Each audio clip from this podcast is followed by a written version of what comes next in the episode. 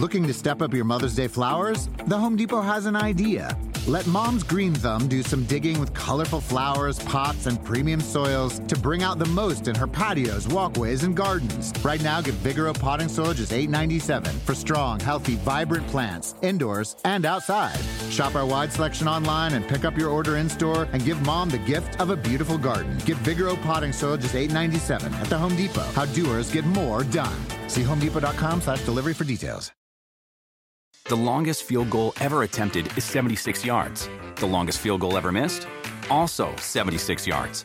Why bring this up? Because knowing your limits matters, both when you're kicking a field goal and when you gamble. Betting more than you're comfortable with is like trying a 70 yard field goal. It probably won't go well. So set a limit when you gamble and stick to it. Want more helpful tips like this? Go to keepitfunohio.com for games, quizzes, and lots of ways to keep your gambling from getting out of hand.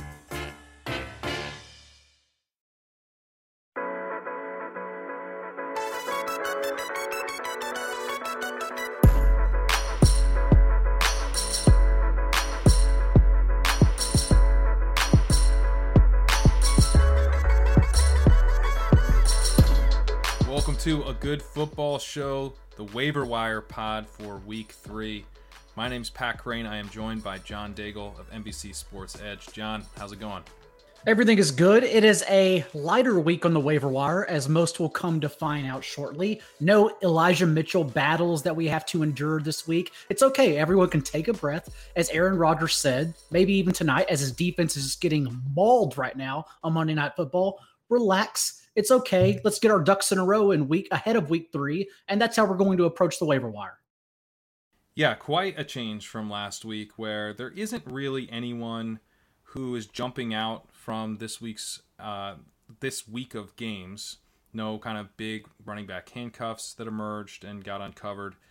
What you might have on your waiver wires is some guys who people gave up on a little bit early. And so I, we wanted to kick off this episode with kind of a spring cleaning type of roundup where thinking about guys that you might want to be prioritizing if they got dropped in your leagues. Um, they're not going to be available in all leagues, but these are the types of guys that we've seen hitting the waiver wire that are worth uh, taking a peek, seeing if they became available in your league. John, who comes to mind for you?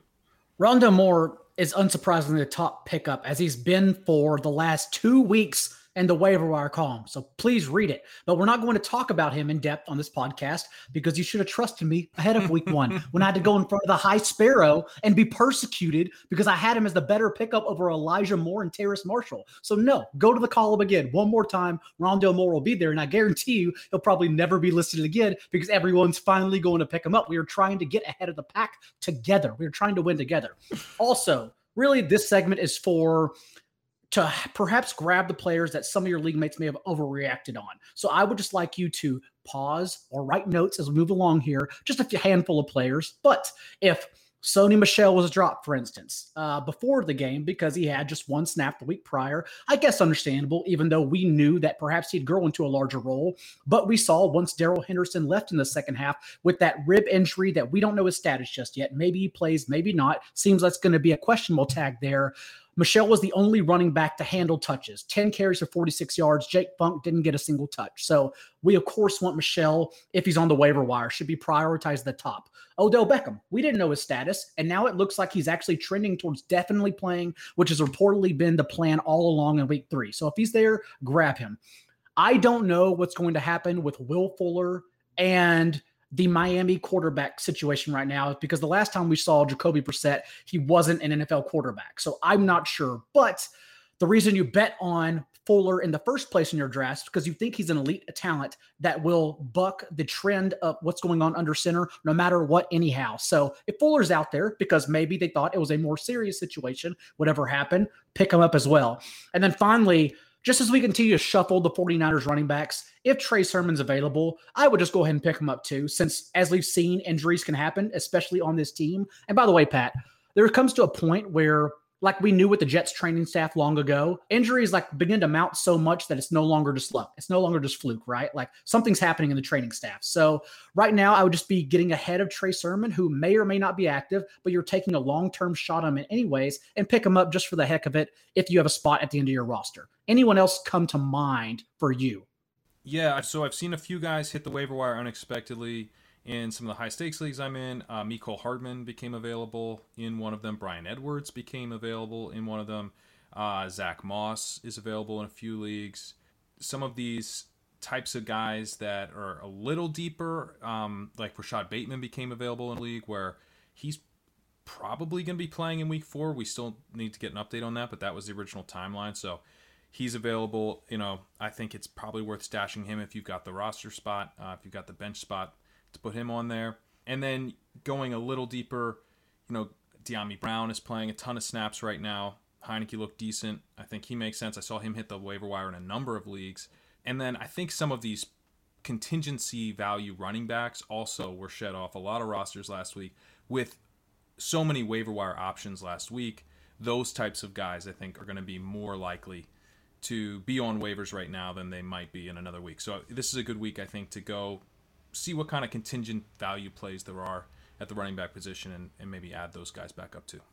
That's fair. Also, before we move on, we're hearing from the chat that my audio is too high and yours is too low. So I have adjusted, maybe not enough, but screw it, it's adjusted. And uh, you go ahead and adjust, and then we can get into the biggest topics of the week because now everyone's filtering into the chat you're here and they want to know the top priority. And again, it's a light week. We don't have to really be aggressive on anyone, but I will start and I'm curious to get your thoughts as well on KJ Osborne because the Vikings with Kyle Rudolph and more importantly, Irv Smith last year ran 11 personnel, three wide sets at the league's highest rate. The only team actually to utilize less on that personnel on less than 30% of their plays. Whereas this year, Smith's season long injury has left Mike Zimmer no choice but to bump that last mark up to 45% of the time, passing from three wide sets in a whopping 88% of their plays through two games. And that, of course, has led Osborne running a route on 81% of Kirk Cousins' dropbacks, leading the team, Justin Jefferson, Adam Thielen included, in receiving yards through two games. So, given the Vikings' favorable upcoming schedule against the Seahawks, Browns, Lions, Panthers, and Cowboys, it seems like there will be a couple spot starts here. Managers can flex Osborne for comfortably, if need be, of a wide receiver. I, I, like that one. I mean, he's been very impressive. He has a 2.35 yards per route run right now. Mm-hmm. You mentioned he's out there a ton. I think it's been better for the offense to have a talented wide receiver, as it turns out. Uh, I mean, none of us really knew much about Osborne, but it turns out I think he's pretty talented, and to have him out there instead of a tight end, I think it's been good for the offense, and they've been in this these pass heavy scripts, so it's worked out really well.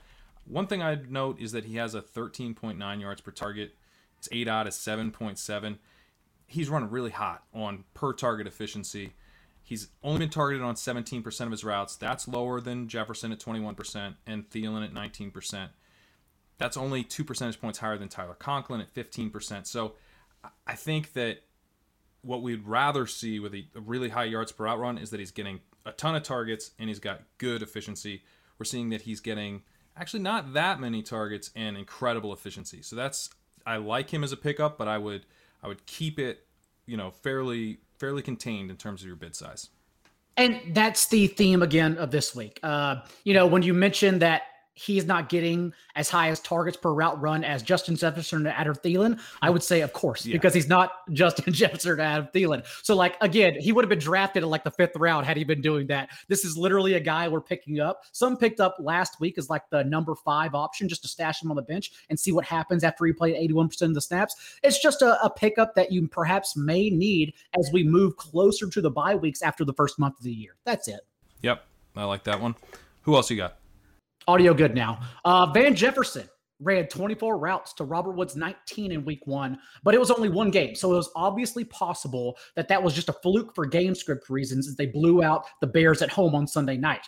But in week two, Jefferson played a career high 92% of the Rams' snaps as the team's de facto number three wideout, again accruing the highest depth to target as the player we thought DeSean Jackson would be in this high flying offense. His production will probably be volatile, admittedly, since he's working with a 10% target share on so far three targets per game. But of course, he's someone you want, in my opinion, at the end of your bench. So he's, he's the number three receiver in one of the league's most explosive offenses, which has given Matthew Stafford the time to consistently make that read downfield behind the league's lowest pressure rate allowed. So I would suggest just looking at your roster and asking, do I need the weekly production, perhaps what we think KJ Osborne is, or can I take a flyer chance on on an MVS boomer bust type player like Jefferson probably is. Yeah, and I, we don't talk a ton about contingency value at the wide receiver position, but if there were to be an injury to Robert Woods or Cooper Kupp, then Van Jefferson would become very valuable.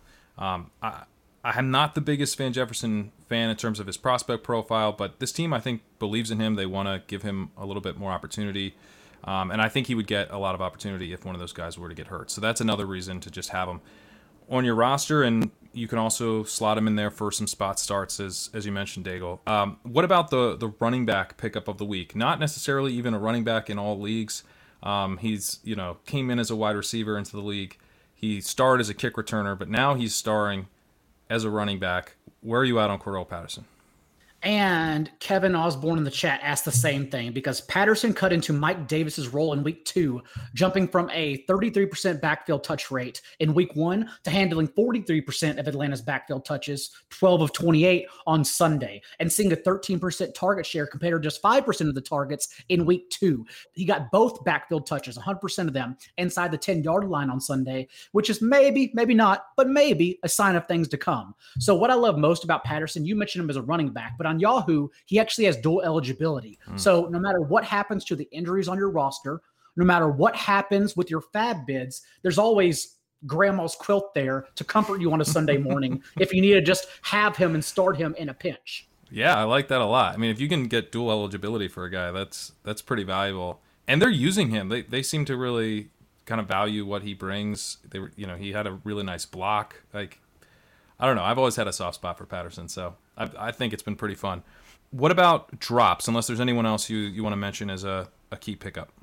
Not really. We mentioned them at the top of the show, but overall, let's say you have to pick up or you want to pick up one of these guys it's now week two, week three, your bench is stuffed. And so, like, you're not really left with some people. I'm actually just fine dropping Michael Gallup, who we have to remember our roster spots are so valuable at the beginning of the year. So, given Gallup's four to six weeks timetable and Dallas's, more importantly, expanded target tree that we thought would be limited to just four players, right, at the beginning of the year. But now that we've seen what's happening, Gallup as a spike week option seems less valuable at the end of our rosters. Like we wouldn't know when to start him, especially with Tony Pollard suddenly getting targets, both tight ends involved. So there's a lot going on in that Dallas offense that makes Gallup less valuable. And I would argue the same goes for Jerry Jeudy. Uh, who, even when he's ready to return, will undoubtedly force those head scratching start sit conundrums we hate to make, especially with players off high ankle sprains who usually start slowly anyhow. Yeah, and when you're moving on from a guy like Jeudy or Gallup, it is better to do it early because this is when the roster spots are more valuable. You know, you want to be able to get guys on your roster now who then can emerge, and then you feel good about when the bye weeks hit rather than at the last minute trying to find bye week replacements. So I don't necessarily think in every league it's going to make sense to move on from Gallup and Jeudy.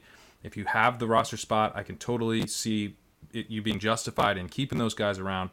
But if you're gonna end up cutting them in two weeks, do it now. You know, it's gonna it's gonna be a lot more valuable if you're for your team. Uh, Daigle, what about deep cuts? Who are some guys that you're looking to pick up really really deep um, in your deeper leagues?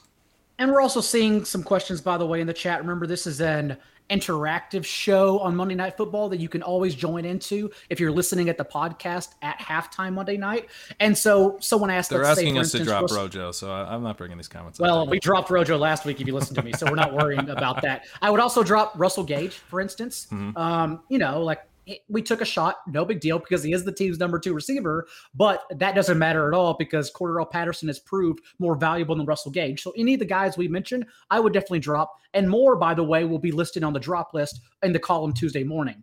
But for deep league cuts, and then I want to hear your opinion after I'm done here. But Alexander Mattison, of course, because Dalvin Cook probably is going to play, but we don't know. And we saw him not only deal with the ankle sprain, but get banged up before that with another leg injury before he started dealing with that ankle sprain in the first half. So this is always just contingency player, but I think he's worth the pickup now that it's only week two and Dalvin Cook is already dealing with injuries.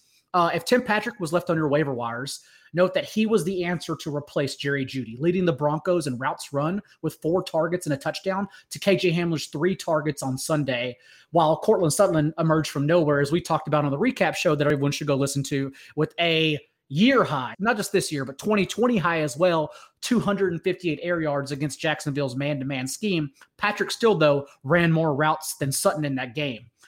Kerryon Johnson, as we continue to do this dance, could be the only available running back behind Trenton Cannon next week. And as we see on Monday Night Football right now, we are just going to start every player, no matter what, against this atrocious Packers defense. And so he's going to be worth sprinkling on because he's not a long term option like Elijah Mitchell, uh, like JaMycal Hasty, let's say, who did have four targets and four catches in the first half. Elijah Mitchell, of course, 100% of the team's running back carries in the first half.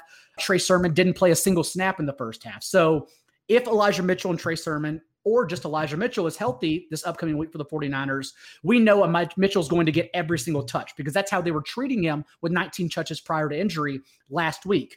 But if not, if Mitchell with the shoulder stinger and Sermon with the concussion are both out, they literally, with Hasty out as well, have no choice but to go Kerryon and Trenton Cannon. And so that's who we're looking at picking up and sprinkling on if we need someone immediately. I also think it's time. This is deeper leagues. I'll quickly say this, then we'll go to you. That I want to be ahead of Trey Lance. If you're mm-hmm. streaming quarterbacks or have a replaceable quarterback too, after the Garoppolo led offense on Sunday failed to record a single first down in the first quarter and finished the first half with 24 total rushing yards, which forced Kyle Shanahan to literally change the playbook and dumb it down to make it easier for Garoppolo to move the ball in the second half. I know Lance didn't play a snap on Sunday, but that's not what we're trying to project. We're trying to get ahead of Lance as the team starter. And right now, it seems like it's going to be before even the week six bye week that we thought he was going to come in afterwards. So if you have a spot to start him, I think now's the, or stash him. Now's the opportunity, in my opinion, to get ahead of it. What were you going to mention? Well, I, I completely agree there. I also mentioned that kind of jogged my mind to think about uh, Justin Fields, who we might get. You know, if Justin Fields is out there anywhere, we might be getting Justin Fields this week potentially. So uh, I would be running to the waiver wire for him. Yeah, so you're playing Fields this week. You know, if you're in that position uh, because of the rushing floor, because against Cleveland, obviously it's a, it's a disaster spot, uh, especially after Fields, you know, didn't look too great in his first stint against the Bengals no, last didn't. week. But I, you don't have to play him. I, I'm saying I would I would grab him. Definitely he should be on no waivers at this point. Um, you're saying you're saying Lance over Fields, right? If you're stash for stash only, or you're saying Fields over. No, Lance? I would do. I would take Fields over Lance because I think Fields is going to get his shot, and if he's not good, he's not good. But we're going to get. We don't have to speculate about when it's coming with Fields. It's he's going to get a shot.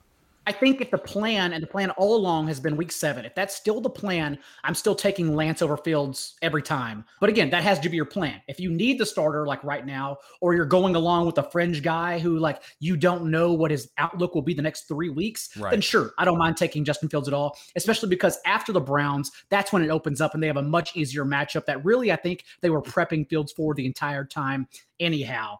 And then finally, this is really deep. And so you could hopefully you have something different than this. James O'Shaughnessy is dealing with a high ankle sprain, and Laviska Shenault is battling a shoulder injury. So I just wonder for tight end premium leagues, no nothing beyond that, just tight end premium. I wonder if now they now activate Jacob Hollister wow. and have no choice but to heavily involve him. I know we're getting deep here in the passing game because we know they're going to get ran out of their own stadium against the Cardinals this upcoming week. So I just wonder if it might be a time to get ahead, even though you don't need to get ahead of anyone for this line for Jacob Hollister. I mean, I play in a ton of deep dynasty leagues, and I think that even that's that's too deep, John. We okay. can't be we can't be telling Jake Paul. I mean, Jack Doyle had it. He went off. Like if if you're he's on the waiver wire, I think in your deep redraft league. So. Um, there's there's some of these deep tight ends that I would probably still pick up before Jacob Hollister is a speculative app. Plus, O'Shaughnessy will be back, and he had a 12 yards per route run because uh, he, he was targeted on one of his two routes and, and went for 24 yards. But anyway, the the guy that I, will kind of reiterate is um, Dyami Brown. I think he's he's out there in a lot of leagues, even high stakes leagues. He's running a ton of routes. I think we're going to see the offense maybe pick up a little bit, even from where it was last week, with Heinicke looking better than I thought he'd look. Uh, he's run a route now through the season, Brown, on 91% of Washington's dropbacks. Mm-hmm. He has a yards per target of 3.2, so that's not good. But the idea here is, you know, over time, the rookie kind of gets his legs under him while he's getting all this playing time. He's got an 8 out of 12.5. We know it's going to be volatile with the efficiency. And uh, he's definitely someone that I like as a stash. I do want to see him in a in like in a competitive game with Taylor Heinicke because you know through two weeks Giants defense has been laughable, which is shocking after didn't allow 30 plus points in any game from week six on last year. And so, like, against a better defense, I do wonder how it shakes out, especially after Heinicke showed so much rapport and feeding high target share to Terry McLaurin. But like you said, he's literally out there nearly every snap. Same for Logan Thomas. And everyone's also now realizing after Tyler Higbee played every snap, after Logan Thomas is playing nearly every snap, that that's why we still chase the guys who are just running routes and playing snaps at tight end because then, it's a disaster to have them. Like it, the position just sucks. Uh, and so, yes, just take the snaps and routes, and that's it. Hopefully, the targets come, but that's all it is. Just hope. Don't even worry about it. Yeah, I actually like to chase the targets a little bit more and then hope the routes come. But you know, it's it's kind of well, half dozen of one. Uh, to be fair, I chased the targets with Adam Trautman. Uh, everyone else chased the touchdowns with Juwan Johnson, and it turns out both suck. yeah, so that's exactly right. You'll get burned both ways. We had a good question here that I thought was pretty interesting about Trey Sermon versus Cordarrelle Patterson. Which one of those guys? And, the question I believe was, should I drop Sermon for Patterson? To me, that's a no. I still want to have pieces of this 49ers offense, and you, you just outlined how thin it really is. Sermon, I think, could get a chance here soon. So I would rather have him just for the higher upside. Certainly, you're like, you have to be in a position where you're not going to be starting this guy probably for like three weeks but I'd still rather be stashing Sermon. But where are you at on those two guys? I think it always comes down to do you need his production? And by the way, without byes, if you already need Cordarrelle Patterson's production, then wow. Uh, but you should still have him anyway. So if it's a long term stash, it's Sermon for me, even though not looking good that he didn't play a single snap in the first half when everyone else was injured except Elijah Mitchell. So long term stash, sure. It's the same reason everyone picked up JaMycal Hasty ahead of Hasty's injury, just to try to get ahead of the next injury. So yep. yeah, that's fine. We know concussions, hopefully, hopefully will not linger too long. Usually players are back within a week or two. So totally fine with that. And also there are some questions here about James White, JD McKissic, and Yahoo Leagues, those guys are actually are still free agents. And uh, James White delivers production weekly. He'll be the number one running back pickup over Cordarrelle Patterson for thinner, shallower leagues. JD McKissic, though, you'll see him on the column. Let's wait until the column tomorrow and we can talk about him. But overall, it's just kind of the same contingency guy that you hope to add production sprinkled in from time to time. And that's kind of what McKissic has become. Dave, you mentioned you know we got to get ahead of the situation at tight end. Uh, any any thoughts on Tim Tebow here in Jacksonville? Or... uh, I hope he's doing well in life. I hope he's on the same ship as Andrew Luck, just living his best life. I did want to ask you about KJ Hamler. This is a guy we were excited about last week. Didn't happen. What are your thoughts on him? Like, is he someone you're thinking about maybe throwing back, or do we have to hold tight with KJ Hamler? So he ran the fewest routes among Denver's receivers, even in Jerry Jeudy being out. And that's what's concerning. The idea, like we talked about it last week, he still, with his profile and just the 4 2 speed, has the highest ceiling, even higher than Tim Patrick. Who again, Tim Patrick, even in adding production this past week, did the Tim Patrick, Zach Pascal thing. I'm not convinced they're not the same person. They're genuinely just the same receiver go out and get four catches or 30 yards and a touchdown every single week. But the issue is with Hamler like with MVS, like with Cephus, let's say, you just need a high high target share since those deep targets are so hard to catch. And with three targets, that's just not getting it done with Hamler. Like you'll never know when to start him consistently. You can just plug him in and hope for the best. And we're not really trying to do that. So of course, you can still pick up Hamler. I still think he's a, a, great option. Hopefully, we'll weave his way in more. But just the fact that Patrick ran even more routes than Sutton, that's pretty telling that he's going to stick around. So I'm I'm worried about Hamler full time especially with no byes, because that makes it easier to start a ceiling player like that. But that's how he should be viewed right now, just a ceiling player, in my opinion. Another question here on Peyton Barber. Is he worth a stash in your mind? He did get a fair amount of run. I know it's really gross. Yeah, eh, well, it's the same reason you'd stash Carlos Hyde, who thankfully I didn't believe it. You talked about it. I genuinely didn't believe it with Urban Meyer, but he did switch at least for one game to James Robinson. All the usage practically going to him. Robinson out touching Carlos Hyde, fourteen to two this past week. Uh, it's the same thing with Peyton Barber, where it doesn't seem like Gruden is convinced that Kenyon Drake will ever be the between the 20s guy. So he's going to live in that six to eight catch range, which is just fine. You can definitely start that if you need that immediately in PPR leagues. But overall, like Peyton Barber, it would be like picking up Carlos Hyde, where you're expecting 40 yards and hope he falls in the end zone once or twice. And there's like really nothing more to his game beyond that. Yeah, and I think that might even be a little bit more to his game than he usually shows. he may not make it one. yeah. Um, and then people have mentioned Quintus Cephus in the chat, who uh, is having a decent game here. Um, scored a touchdown almost had a really nice grab right before halftime. Uh, any any interest in him? I mean, the, the Lions certainly have available targets. Well, the cops are being called on you for mentioning Quintus Cephus, yeah. so I went I too will, deep. I went I will, too deep. I will do my best. Um, but no, I will say uh, I need to see his routes run. I need to see his snaps after tonight, since we know Tyrell Williams is out of this game. We also don't know when Tyrell Williams will be back, which would make Cephus a more like logical pickup in that case. Also, like this Lions offense is coming back. They're not this good. At least that's what I'm saying right now. They have played disastrous secondaries in the 49ers and the Packers. And so, like, I'm not convinced this Lions offense is really a thing that we need to be chasing their wide receivers just yet. So he will be in the waiver wire column, but I'm not going to rank him highly, giving Tyrell Williams and what we know about the defenses they've played so far. That's totally fair. Um, I feel I feel scolded for for bringing up a, a Lions uh, wide receiver, but uh... no, no, it's just it's just like we're no, no, no. It's it's a good point though because we're at the part of the season already um, where everyone is losing the thought, like the facts that player takes don't matter anymore so much. You have to provide context with your player takes, and that's when everyone gets lost in the fold. We're no longer best ball season where just your player take is going to do. Um, now you have to provide the context like every 24 hours and like factor in every decision, which is what you know, which is what we're hopefully good at here. And so I just worry that the defense they played are jokes. And so like I don't want to take this Lions offense seriously just yet beyond TJ Hockenson yep. and D'Andre Swift. Yeah, and it's a, it's actually interesting because uh, Sam Hoppen had a cool graph today showing how condensed the offenses are. Mm-hmm. The Lions are not that condensed actually, but they're running through onesie positions or well a onesie position in the tight end and a very very valuable running back position. So they're the fact that those targets are going to more valuable fantasy positions is great, but when you're looking at the wide receiver positions, it's actually maybe a little bit tougher to see the value um, because it's not condensing as much there.